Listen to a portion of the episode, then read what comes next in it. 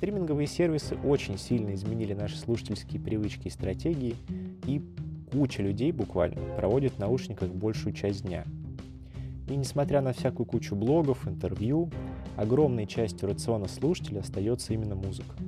Вот на ее развлекательной силе и удовольствие от прослушивания я бы хотел остановиться подробнее. Меня зовут Виталий Староверов. Это подкаст «Что слышишь?» Подкаст о музыке и звуке в твоей голове. Заглянуть внутрь нам помогают науки о мозге, а также междисциплинарные исследования с участием ученых, музыкантов и слушателей. В этом конкретном выпуске я бы хотел рассказать о том, почему музыка обладает таким влиянием на нас, на наш мозг, и как эта взаимосвязь между слышимым и слушающим определила появление платформ вроде Spotify и Apple Music. Перед тем, как окунуться в тему, я считаю важным обсудить несколько опорных моментов. Для нашей темы звук — это не просто колебание воздуха, а то, что уже поймано ухом и уже идентифицировано мозгом. То есть это явление, которое существует только в голове слушателя. Пока рядом с колонками не появится существо с ушами, воздух колеблется впустую. Второй важный момент — все, что происходит в нашей голове, все наши мечты, все переживания, все страхи, влюбленности, все это является результатом взаимодействия очень большого числа нервных клеток. Очень большое значит порядка 90 миллиардов штук. Что это значит? Это значит, что любой аспект нашего мышления, нашего сознания, все наши реакции на окружающий мир имеют привязку к биологическому процессу. К процессу, который можно исследовать и параметры которого можно измерить. Конечно, руками в мозг ученые стараются не лезть, только в очень исключительных случаях. И речь здесь идет больше о косвенных данных. Что это такое?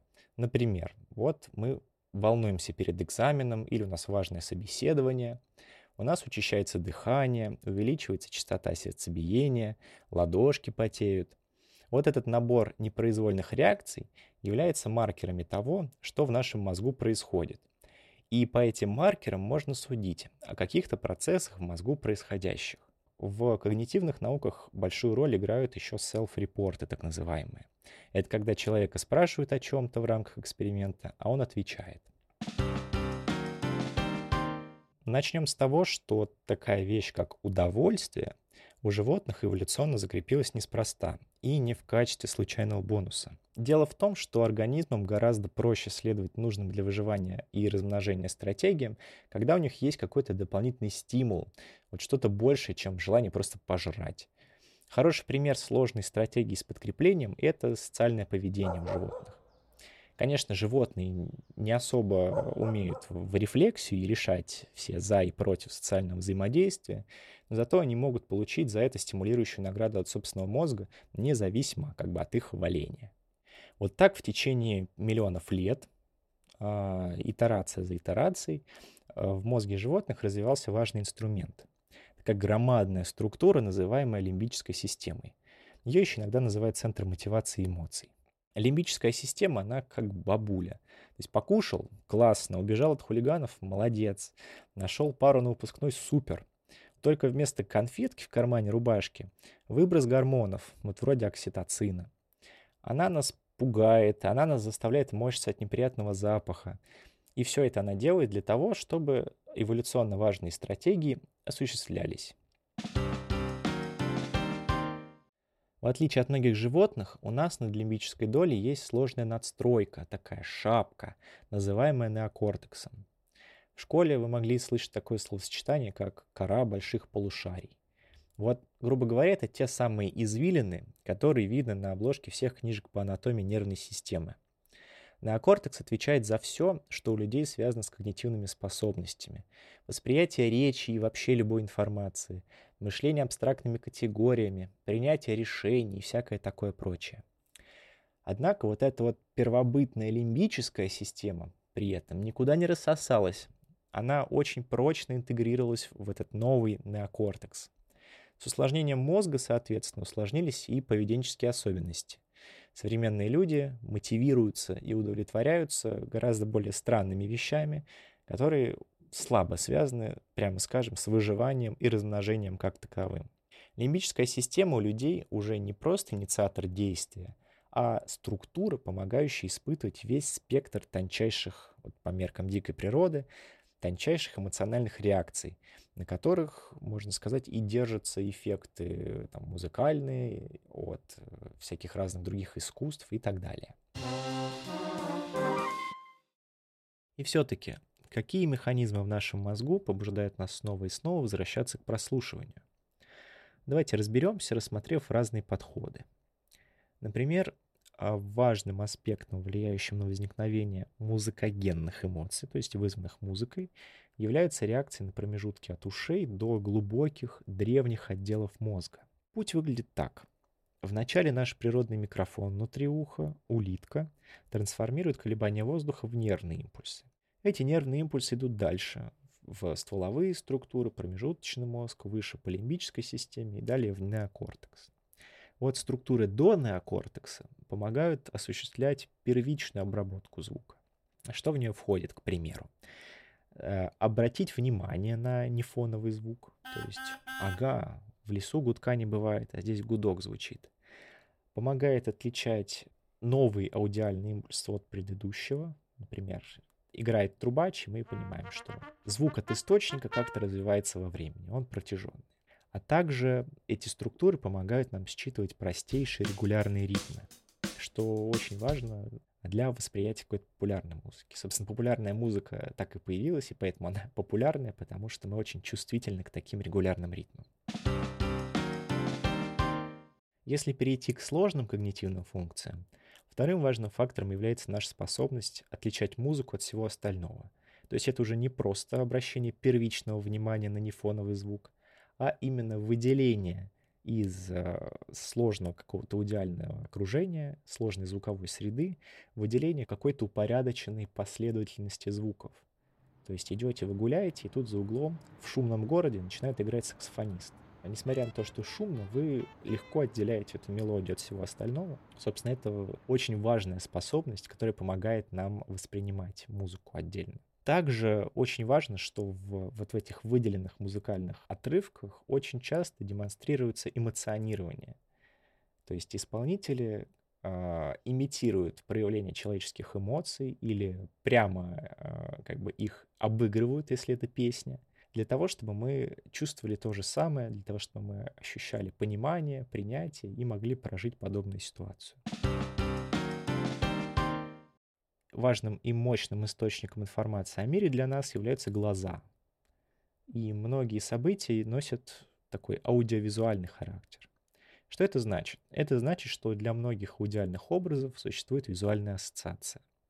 Например, звучит гром, и мы сразу представляем, что темнеет на улице, страшно, ветер, ураган, ужас.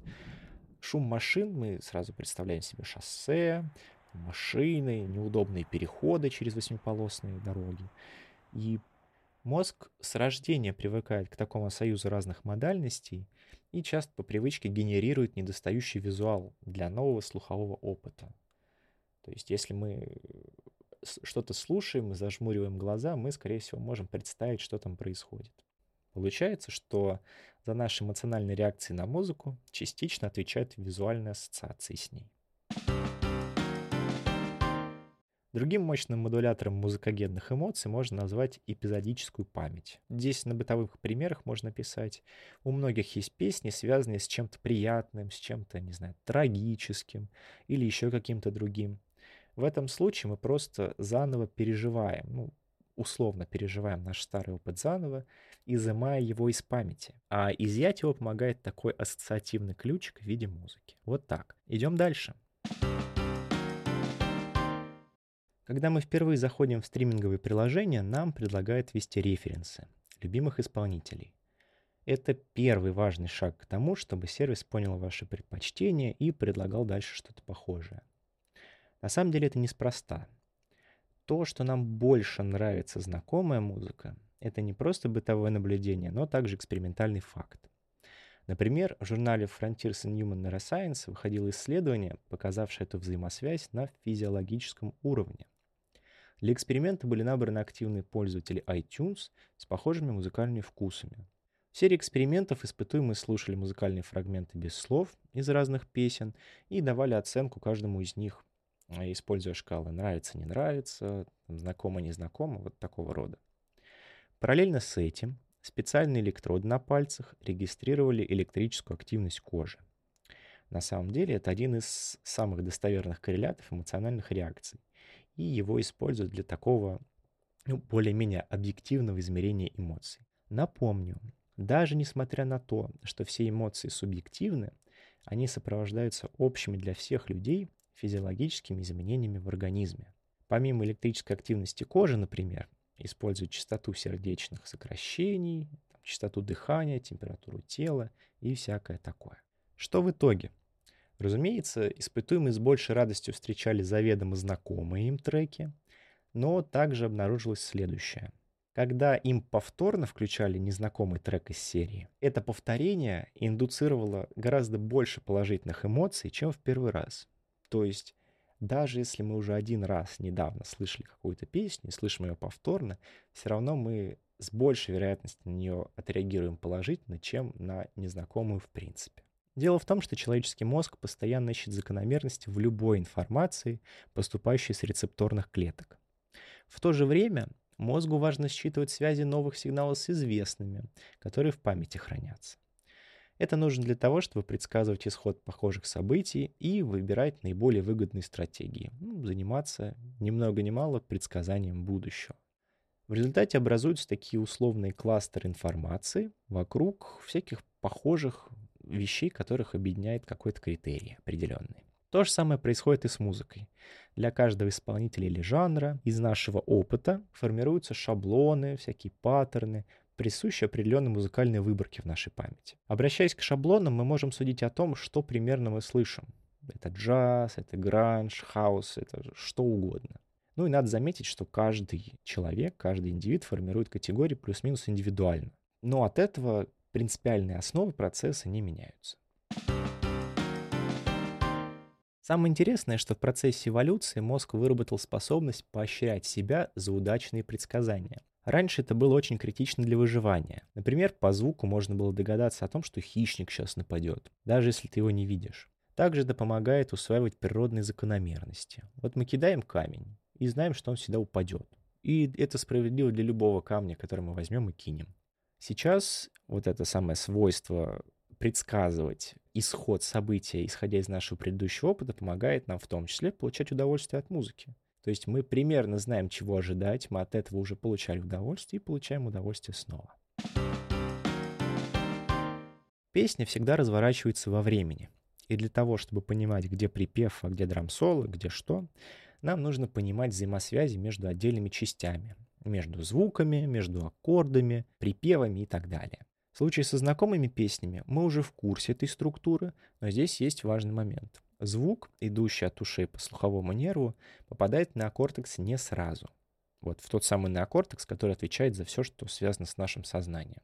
На пути к неокортексу слуховой нерв проходит через древние глубокие слои мозга, мы уже об этом говорили, где происходит первичная обработка аудиальных стимулов. Там есть специальные структуры, которые иногда называют детекторами новизны. Они помогают отслеживать мозгу изменения звуковых последовательностей. И перед тем, как мы осознаем, что именно это за песня, какая ее часть звучит прямо сейчас, ствол мозга обращается к памяти после каждого нового кусочка, ища что-то похожее. Если оказывается, что мозг сделал правильное предположение, что уже что-то похожее мы слышали, за вот такой успех колоссальный гипоталамус в лимбической доле дает команду эндокринной системе на выработку всяких приятных гормонов и поощряет нас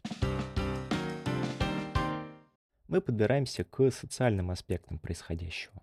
Стоит заметить, что какая-то избирательность и музыкальный вкус у представителей западноевропейской цивилизации, это мы, если что, в среднем начинает формироваться в подростковом периоде. Не зря я тут про цивилизацию говорю, так как в традиционных культурах с музыкой совсем другие отношения. Это совсем другой разговор. В подростковый период у нас происходят все прелести взросления. Первые отношения, первые разочарования, много чего еще. И со многими такими воспоминаниями из нашего прошлого, из юности, у нас ассоциируется какая-то песня, какая-то музыка, ну, есть какой-то ассоциативный ряд мощный. И этим музыкальным ассоциациям не обязательно звучать в момент происходящего, потому что часто песни связываются сюжетно. И это на самом деле ответ на вопрос, почему самые популярные треки у нас о любви. Это не странно на самом деле. Также в подростковом возрасте люди обычно обретают первые устойчивые компании, не ограниченные кругом родственников. Я говорю прежде всего о временах, когда соцсети не были широко доступны. В России это вплоть до конца нулевых. И те, у кого уже был какой-то слушательский бэкграунд, делились им с другими, провоцируя старт их слушательского опыта.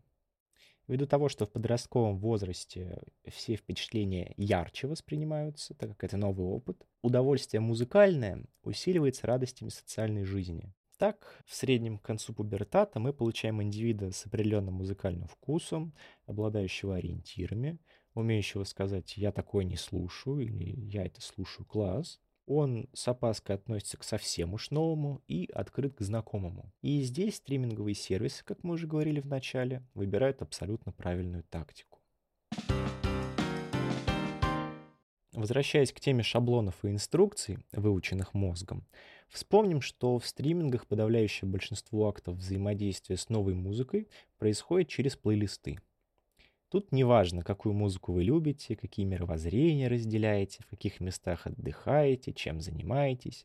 В любом приложении для вас приготовлено минимум 10 плейлистов на каждый день. И не зря под названием каждого из них написано, сколько людей их слушает в месяц. Это именно те люди, которые разделяют ваш выбор и с которыми вас объединяет вот эта вот небольшая частичка слухового опыта. Это тоже в своем роде социальное взаимодействие, коммуникация. Есть еще такая классная штука, как пользовательские плейлисты. То есть те, которые мы можем с вами создать или которые создаются для брендов. Такие плейлисты помогают быстрее и компактнее инициировать тот самый акт коммуникации. Неважно с кем, с друзьями, знакомыми, с подписчиками. И часто такие плейлисты используют для развития бренда или какого-то образа публичного, приближая автора плейлиста к аудитории. Почему так происходит? Потому что прослушивание музыки в наушниках, а мы в 99% случаев слушаем именно в наушниках музыку, такое событие, оно очень интимно, и приглашение постороннего в эту частную звуковую среду всегда располагает к себе. Когда мы переходим по ссылке, мы узнаем, что человек слушает, чем интересуется, и он уже становится нам ближе, он как хороший знакомый или даже друг. Еще одна важная штука про коммуникацию — это совместные плейлисты. То есть мы можем как пользователи между собой создавать что-то общее и вместе слушать. Таким образом, мы укрепляем привычное микросообщество, создаем общую аудиальную среду, какой-то набор важных треков, и это помогает сплочению, помогает, опять же, держать сообщество вместе. Такой часть социального клея. Резюмируем. Как мы выяснили, любовь человека к упорядоченным звуковым последовательностям помогает нам не только как-то радоваться музыке, но и лучше понять природу нашего мозга. У подобных исследований на самом деле громадный потенциал. Помимо удовлетворения праздного интереса людей вроде меня, здесь есть и медицинские результаты. То, как человек воспринимает музыку, какие именно реакции проявляет, может помочь лучше понять многие патологии, от клинической депрессии до даже болезни Альцгеймера и многих других. На этом выпуск подходит к концу. В следующий раз мы обсудим роль ритма, наше умение попадать в такт музыки, а также поговорим о том, как правильно ходить на концерты, чтобы получать от этого максимум. Выпуск выйдет ровно через две недели в понедельник. Кстати, все ссылки на статьи, которые я использовал при подготовке и интересные материалы можно будет найти в телеграме проекта и в других соцсетях. Вот все ссылочки у нас в описании эпизода. Буду очень рад, очень, очень рад вашей обратной связи и даже критике, потому что научпоп проектам в наши темные времена как никогда нужна ваша поддержка и внимание. Это был подкаст «Что слышишь?». Меня зовут Виталий Староверов.